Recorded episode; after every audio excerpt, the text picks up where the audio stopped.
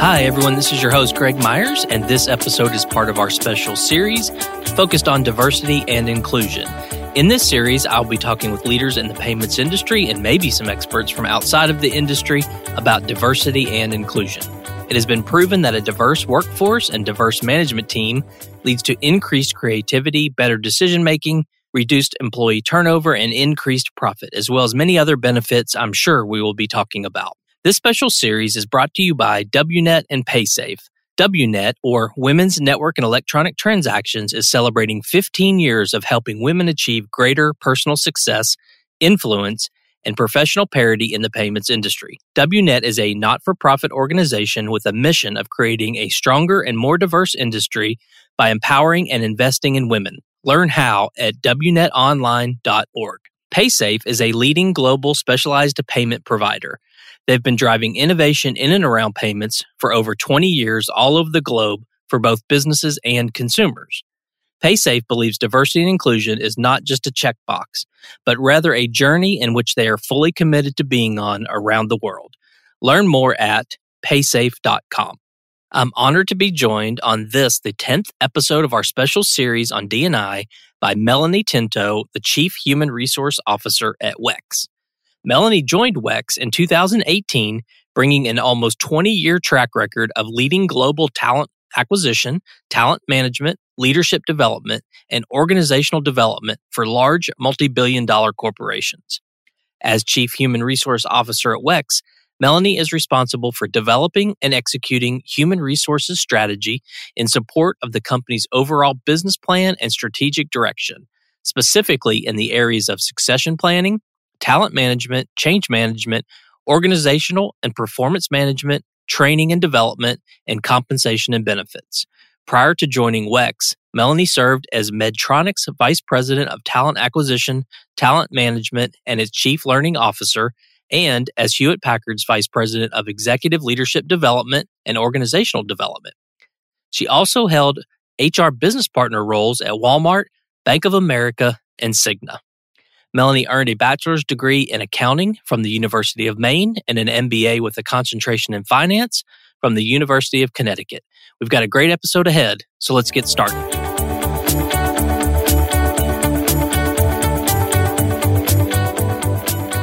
Hi, Melanie. Welcome to this special series of the Leaders in Payments podcast about diversity and inclusion. Thank you so much for being here today. Thank you. And I'm thrilled to be joining you here today, Greg. And thanks so much for including me in your series to talk about an important topic that's very near and dear to my heart. Absolutely. Tell our audience a little bit about yourself, maybe where you grew up, where you went to school, a few things like that. Sure, happy to. So I grew up in the beautiful state of Maine in a small community here. It's one of our more popular tourist attractions near Acadia National Park. I actually, in my family, come from a long line of small business owners and entrepreneurs. So I'm actually the first in my family to graduate college, first female and first, first and only family member.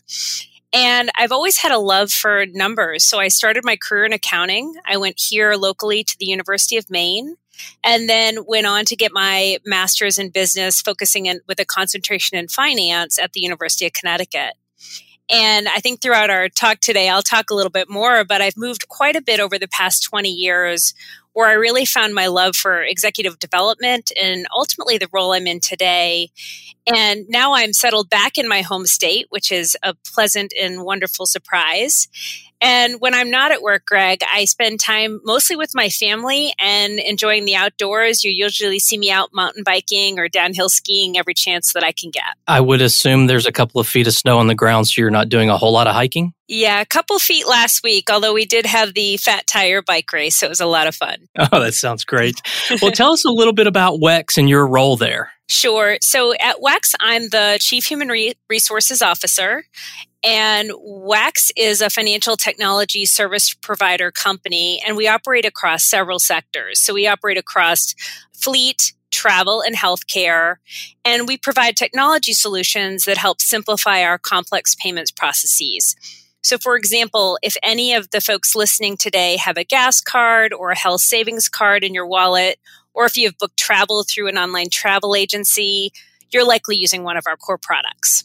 And so my primary focus areas, Greg, here are primarily talent, succession, total rewards, employee development, engagement, and things like inclusion and diversity, and particularly a strong focus on culture globally at WEX. And with our growth strategy, as you can imagine, we have a fair amount of M&A work as well. Okay.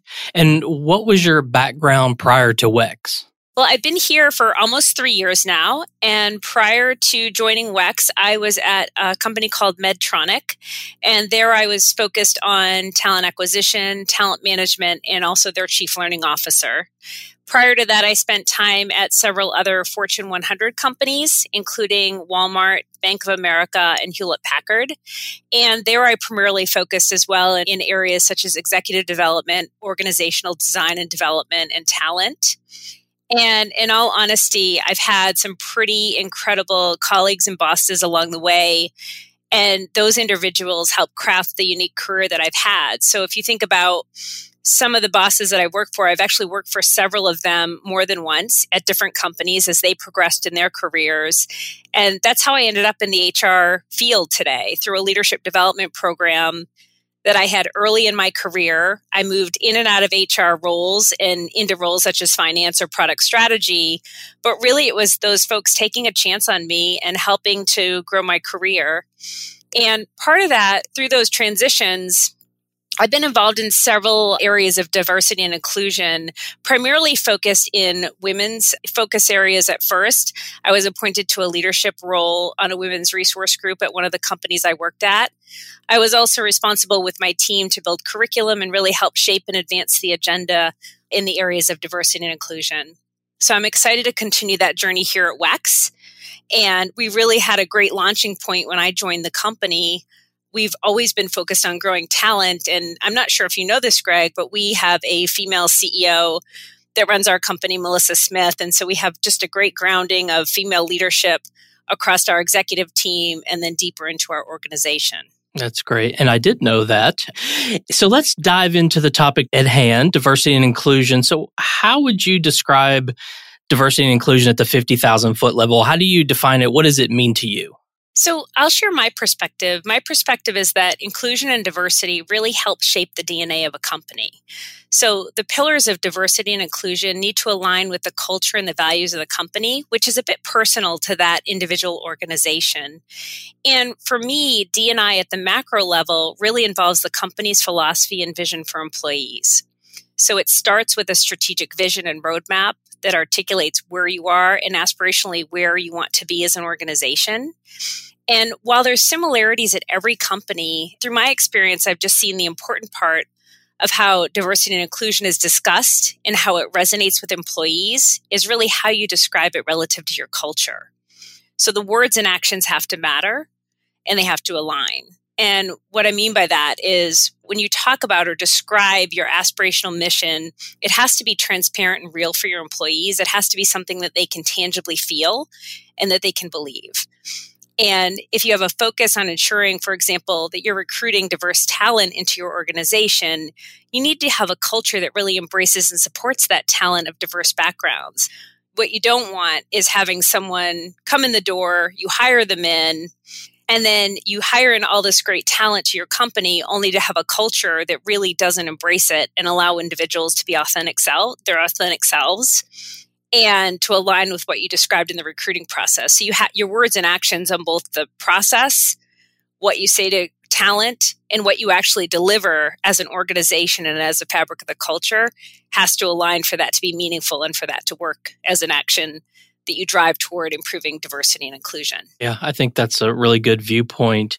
Give us a high level overview of what WEX is doing today in the D&I space. And then, depending on the answer, maybe we'll dive deeper into some of the different areas if that's okay. Sure, happy to talk about that. So, we've developed a strategy to drive our diversity and inclusion practices across our workforce, our workplace, our community, partnerships, as well as our marketplace. And so, we've launched various programs and resources to support diversity and inclusion throughout the past several years. And those have included the creation of employee resource groups, which I'm very proud of and passionate about, to serve as touch points for employees and allies and foster a culture of belonging at WEX. So it's a great way for employees to really connect talk about their similarities, talk about their challenges, and also to focus on some of the key areas like development, for example, and really create a grassroots effort to improve our diversity and inclusion efforts. We've also accelerated the launch of an employee resource group specifically focused on supporting our Black colleagues and allies. And we hold open forums, and we've held several, a few last year, relative to employees to discuss the impact of racism. And we continue to do those. And we're actually celebrating Black History Month this month, as I'm sure many of the other companies are as well. Okay. And you mentioned the ERGs. How are they structured at WEX? Sure. So we have several different employee resource groups across the company. The team has done a lovely job of creating core process and playbooks in terms of what's the structure. How do we have a group of employees that take the leadership helm to drive those particular resource groups? And it really has been driven by employees, defined by employees, and led by employees in terms of their efforts. And the passion really shows through in terms of what they're able to deliver and the actions that they focus on. The way we structure them internally to give them more focus is we have an executive sponsor that's aligned to many of our employee resource groups. And that's an executive sponsor primarily from our executive leadership team. And that responsibility is really to help guide and shape the strategy as well as to continue to be an ambassador for that particular group. And so while these only started a few years ago, many of them, we had one prior to a few years ago, Women at WEX, but we've continued on that journey to expand our employee resource groups and we've had great focus from the employee community and really have they've driven their own passion and growth through through their own networks and through collaboration. Yeah. How do you keep them from sort of getting siloed into their own sort of groups? So, the mechanisms that I talked about in terms of the playbooks as well as the connectedness across the various leaders that happen to run these groups has been incredible. And when I think about one of the experiences we had over the holidays, obviously COVID has kept us all behind closed doors and at our homes for many months now. And over the holiday season, a few of the groups wanted to give back to the community. And so they found an opportunity to collaborate and do what I'll call a drive through donation effort where employees came together from these various three groups. They each identified a charity that was important to them and that really resonated with their particular group. And then employees rallied together did a drive by drop off, and we just had an incredible sense of community through a socially distanced donation and charity event while all of these ERGs were coming together.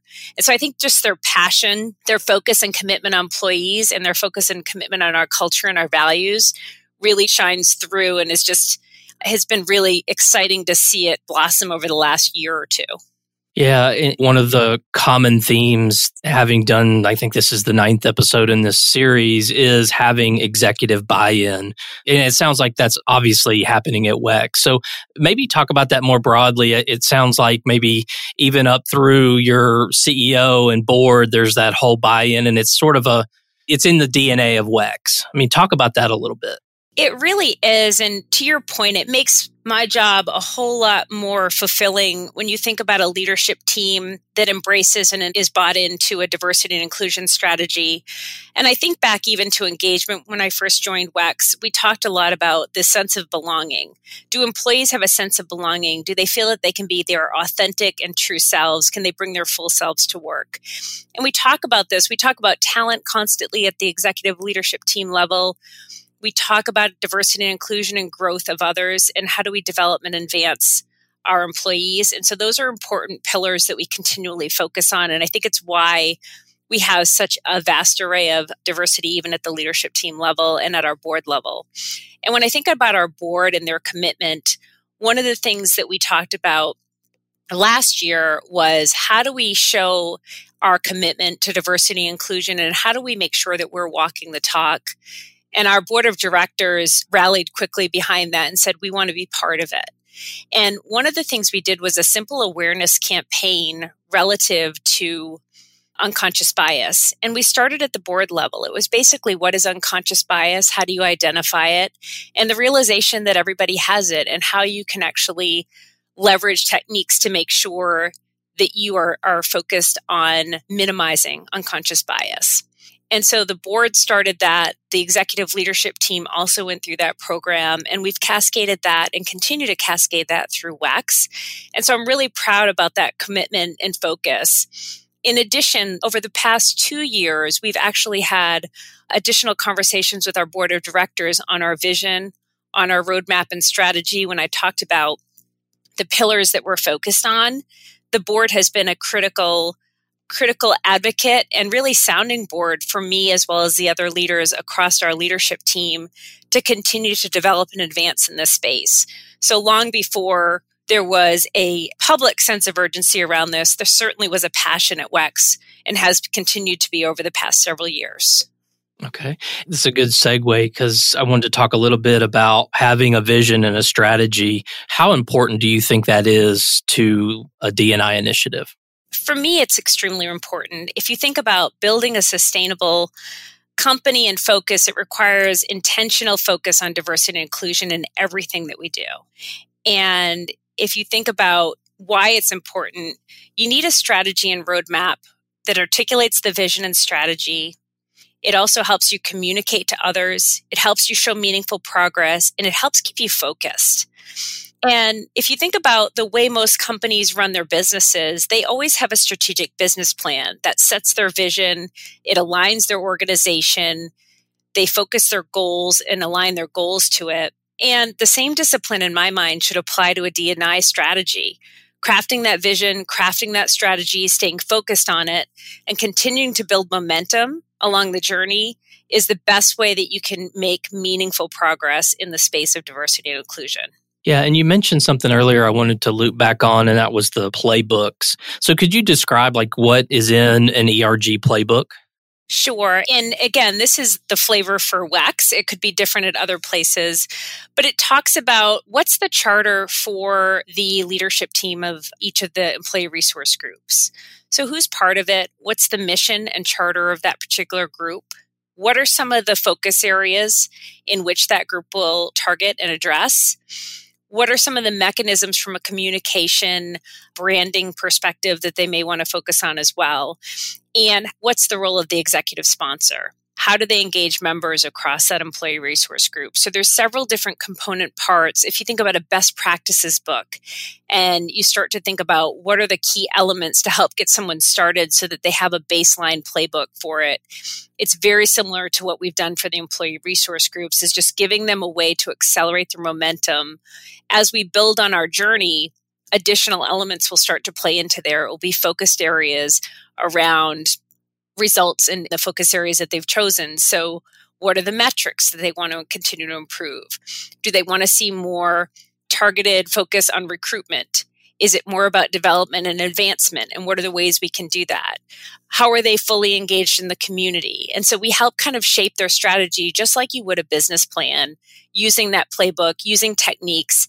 And we also are in the midst of designing and we'll be delivering in 2021 supplemental training for our employee resource group leaders as well. Yeah, that's great. And you mentioned something there that's also come up in a lot of conversations are the metrics and the tracking. I mean, how how important do you think that is to the success? I think it's very important because without the metrics, it's hard to say whether you're making meaningful, meaningful progress or not. At times, especially for those organizations that are newer to considering and reflecting on how they're going to address the area of diversity and inclusion, sometimes it feels like it's daunting. And in reality, when you look at the numbers, you look at the metrics, you really articulate what you're trying to improve upon, it makes it much more palatable and doable. It's like taking one step at a time. You need to understand where your baseline is. You need to make meaningful progress, but also reasonable goals to start that journey. And I think the metrics and the data start to provide a little bit more concrete focus versus dialogue and discussion without that data. Right, right. And you said that obviously D&I is part of the DNA of WEX. What would you say are the fundamentals? How does a company who maybe doesn't have that history or doesn't have that part of their culture, what are the fundamentals of building that D&I into the fabric of who they are? So it really is critical in terms of how you focus D&I into the fabric of everything that you do, right? So if you think about is it rooted in your values? Is it focused in your core systems, whether that be compensation structures or reward systems? Is it focused on how you think about encouraging and celebrating people to be their authentic selves, right? It's part of the words and the actions that you choose. It's part of the areas that you reinforce and celebrate. And it's about the messages and that the organization sends. Anything from how they engage with their employees to how they focus on the community through philanthropy through their supplier diversity chains, etc. It really permeates the fabric of an organization and can be a powerful positive momentum for an organization as well and a great unifier across employees. Yeah, and there's so much to unpack when it comes to D&I, right? So you have we've talked about a lot of these.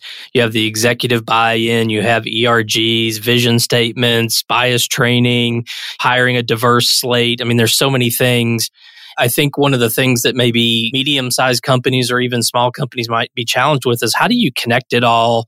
I mean, I think that's one challenge with those companies is how do you bring it all together and make it in sync? And then I think you also have large companies who maybe are global and they have to do it at that global footprint. I mean, those are two separate challenges, but how would you address those challenges? Yeah, it can be daunting, especially if you're just starting out on this journey in terms of how to address it. And I always start with the basics of transparency and accountability to ensure you're really focused in providing clarity. And that's just with ongoing communication. It's with focus on sharing where is your progress being made? What are you focused on? And you're correct, it's a ton to unpack. If you think about not only what you're doing, but why you're doing it and where your organization is along that maturity curve, it really is a challenge. And without a clear vision and roadmap, I found just in my past experience that a lack of focus on the truly critical items for your organization, it can make it difficult to make meaningful progress. And there's many people that have a passion for diversity and inclusion and the component parts that make it a success. What I found that is in the past, without a roadmap, it can be a bit overwhelming. So what happens is there's many great ideas that come at you and you're constantly chasing the newest idea. That roadmap helps to keep you grounded. It provides a way to communicate to employees and to leaders or for those that are publicly traded, the board. It's an opportunity to set your course and continue on that course and again move forward. Otherwise, at times I've seen where organizations didn't have that strategy and that clarity.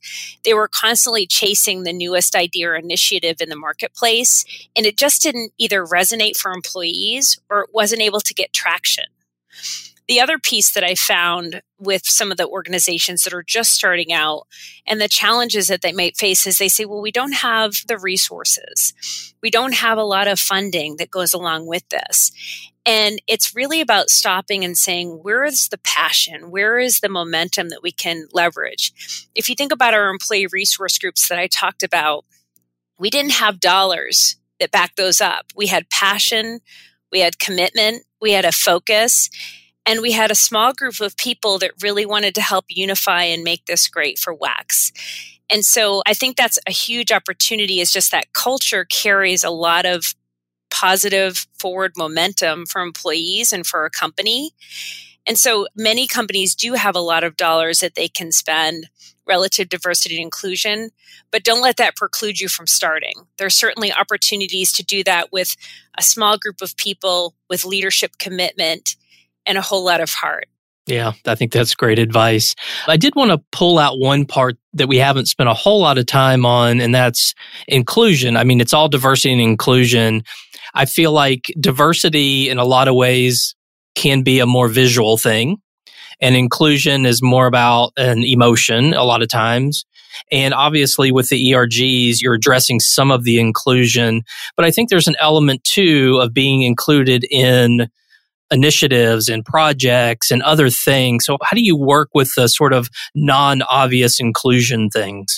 Yeah, it's a great question. And I think you're right. I think diversity is just one key piece of it. Actually, in most of the times that I'm talking about it, I actually put inclusion first. And so I will say with my team, inclusion and diversity, because you can do all the work you wanted. I mentioned that example earlier around recruiting in a great group of diverse talent, diversity of experiences, diversity of perspectives or uh, thought process or ideas. And without inclusion, it doesn't stick.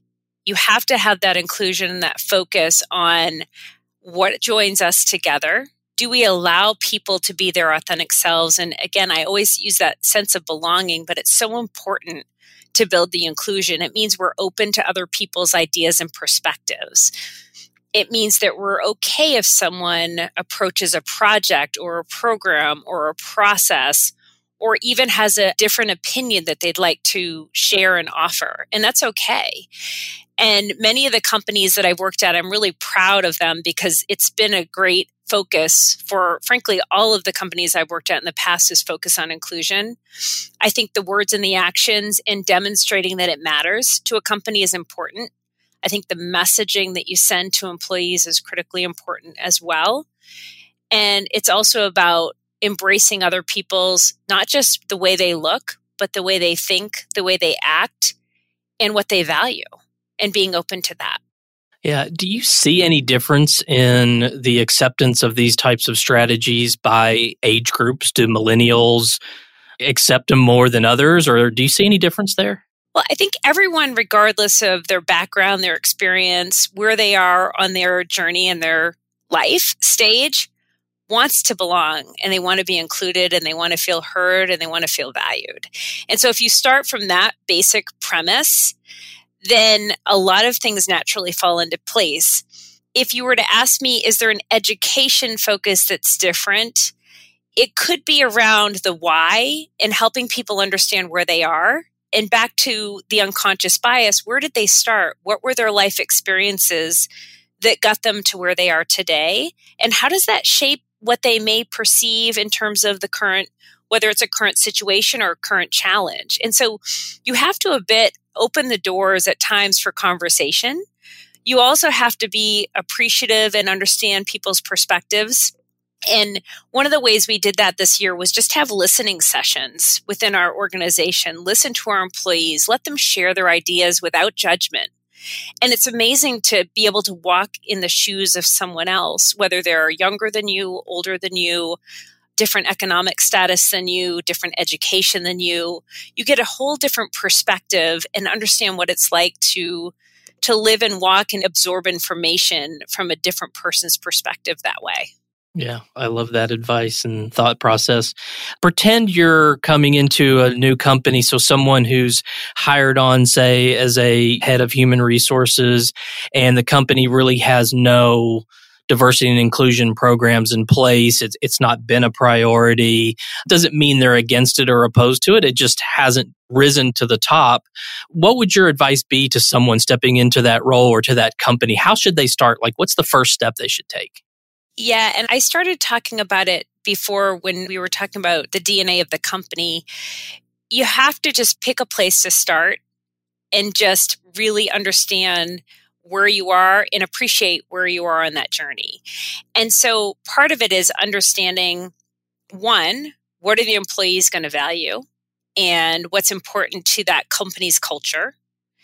And really be intentional about defining what it means for you and your organization and get other people's perspectives. My perspective may be very different than my colleague's perspective, and having that focus group, whether that's through engagement surveys, whether that's through dialogue with others, just listening to how they describe the company, how they describe the organization, what diversity means to them. It seems like it's a step that may take additional time, but it really gives you other people's opportunity to provide their perspectives. And so that's just an important place to start is where are you as an organization and what's going to move you forward the quickest. Again, a lot of people start with we want to recruit diverse talent in. Well, you need to understand what that means, right? Does that mean we want diversity of experiences? Does it mean we want diverse skill sets? Does it mean we want people that look differently or come from different locations. And if we recruit those individuals in, what's going to be the absorption rate and the acceptance rate of our company? Do we have to do some healing or some development internally in our own organization to be able to go on that journey? And so it's not like it's a one pronged approach. Obviously, you have multiple phases to this, but start simple. Start simple, look at external best practices, but also make sure that they're going to resonate and be elements that can help your company and your roadmap because it is individually different depending sometimes on the values of the organization, the tenure of the organization, and just where you are on that stage and your makeup of your employee base. There's different places that you may want to start. What I would recommend also is just really think about the strategic plan, identify areas of strength and opportunity for that particular company, find champions who are passionate about the topic and partner with them. Reach out to others who are further along in their journey to tell their story. I think about just the amount of individuals that I connect with on a regular basis, peers that I worked with in the past, other colleagues that I've met along the way, other business leaders that are always willing to share their story. And that network is so important to listen to. Where are they on their journey? I've never had any company or any individual that hasn't been open and willing to share where they are, where they maybe misstepped, what they thought worked really well for their organization, and then taking and distilling that information and thinking about your own short term and longer term efforts that you want to implement at your own organization. So be very deliberate, create your roadmap, think about the foundational elements and celebrate your progress, right? Celebrate where you are and where you're going and continue to communicate those wins. And over time, start to think about what are those meaningful goals and milestones so that you get stickiness along the way, so that you get that momentum that really drives an inclusive and diverse environment. Yeah, I love the thought of being prescriptive, not trying to boil the ocean, having a strategy, and not being scared to celebrate the successes, even if they're small ones at the beginning. I think that's all very good advice. And I think that people would start there. I think that they could grow this into their DNA of their companies. You've worked in a few other industries outside of payments. You've been in payments for a couple of years now. How do you think we're doing as an industry on this topic? So, everyone within and outside of payments is on their own journey. Like you said, I've been at a lot of different companies, whether it's been retail or consumer banking, investment banking. It's been quite a wild ride. And HP, I, I was had the opportunity to work with the technology org. And there's an interesting reconciliation. Obviously, we have a heavy emphasis on tech and payments. When you think about the skills development and then coupling that with really building a diverse set of talent, you also need to be bold and forward thinking around growing that particular talent, growing and advancing it internally, partnering with other external organizations. For example, we have a, a, close partnership with the university so that we can start to build tech talent. We have an amazing internship program that really helps us to grow some of that talent. And when I think about the payments industry specifically, across that spectrum, there's still opportunities for us to continue to grow diverse talent. I see from the metrics and perspectives, if I'm looking across tech companies and payments companies, we've moved the needle a bit, but we still have more work to do. I would say we've moved it more from a female perspective of women in leadership but there's more to be done around diversity and inclusion if you think on the broadest spectrum. And there's some companies that do actually have a bit of an accelerated format for that, depending on the location of, of their particular headquarters or just based on what their founding roots were if it's a smaller company that then had explosive growth. And so I've seen different areas and different across the spectrum with the payment space, just really different maturity curve there. The good news is is when I think about it across all of these different areas that there is an opportunity to make meaningful impact through continuing to apply and focus efforts that align on the company's culture across all of these. I also think about the unification of how we start to grow talent collectively together. And I think podcasts like this, other opportunities to connect and deliver best practices will continue to move the payments industry forward. And obviously, some of those larger organizations really have some uh, great foundation already in place for those that are newer, they're just starting that dialogue. That's something that we can all kind of lean into and learn from. Yeah, I do think there's there's opportunity to share I think best practices. I think today there are more forums to do that than there have been in the past. But I hear the same thing that you're saying about we've come a long way in a few areas.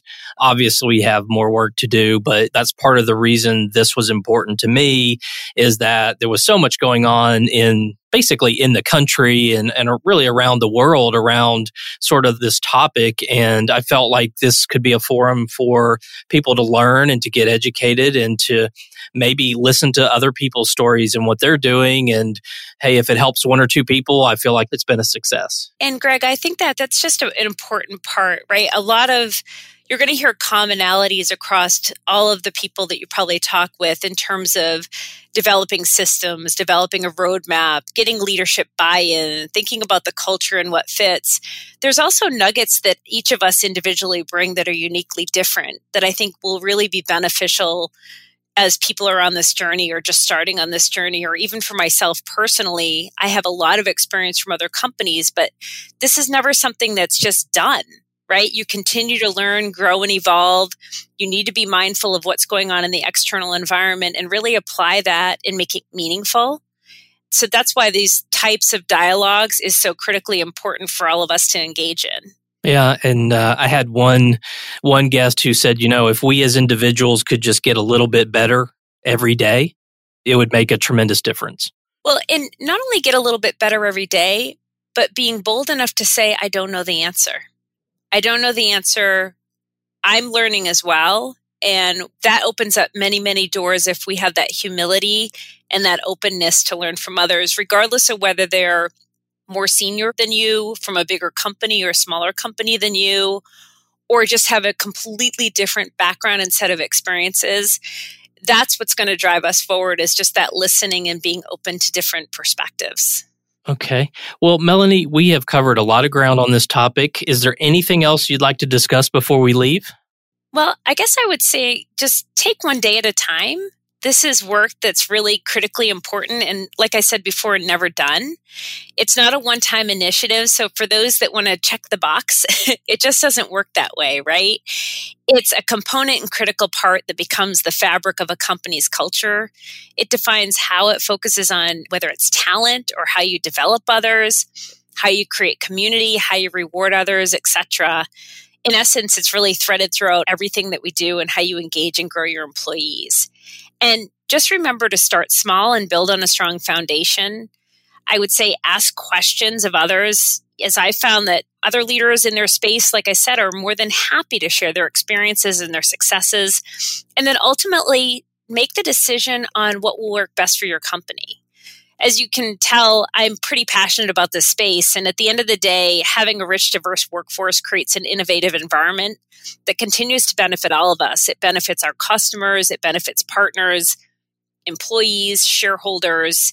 And I'm just really excited that I've been able to share a little bit of our journey with you today and hope that I can continue to share that passion with others. Yeah, and your passion definitely comes through. Thank you so much. It's a great topic. Yes, it is. Well, Melanie, thank you so much for being on the show. I really appreciate you sharing all of your insights and knowledge on this important topic. So, thanks again for your time. Thank you, Greg. I really appreciate it. That was Melanie Tinto from WEX in this, the 10th episode of our special series on diversity and inclusion. The next episode will be available later in March. Without the support of our sponsors, WNET and PaySafe, we wouldn't be able to bring you this special series. Join WNET on March 18th to transform your missteps into positive potential. Accomplished product manager and product innovation leader Ananya Bhattacharya of MasterCard will present specific practical frameworks about failing forward in a way that fosters growth and innovation. Don't miss our next webinar Flip Failure How Learning from Your Mistakes Makes You More Successful. Go to WNETOnline.org and select the events calendar to register today, free for WNET members. And PaySafe invites you to learn more about PaySafe, their offerings, international culture, and unique team by visiting paysafe.com. Learn more about the entire diversity and inclusion series at our website, leadersinpayments.com.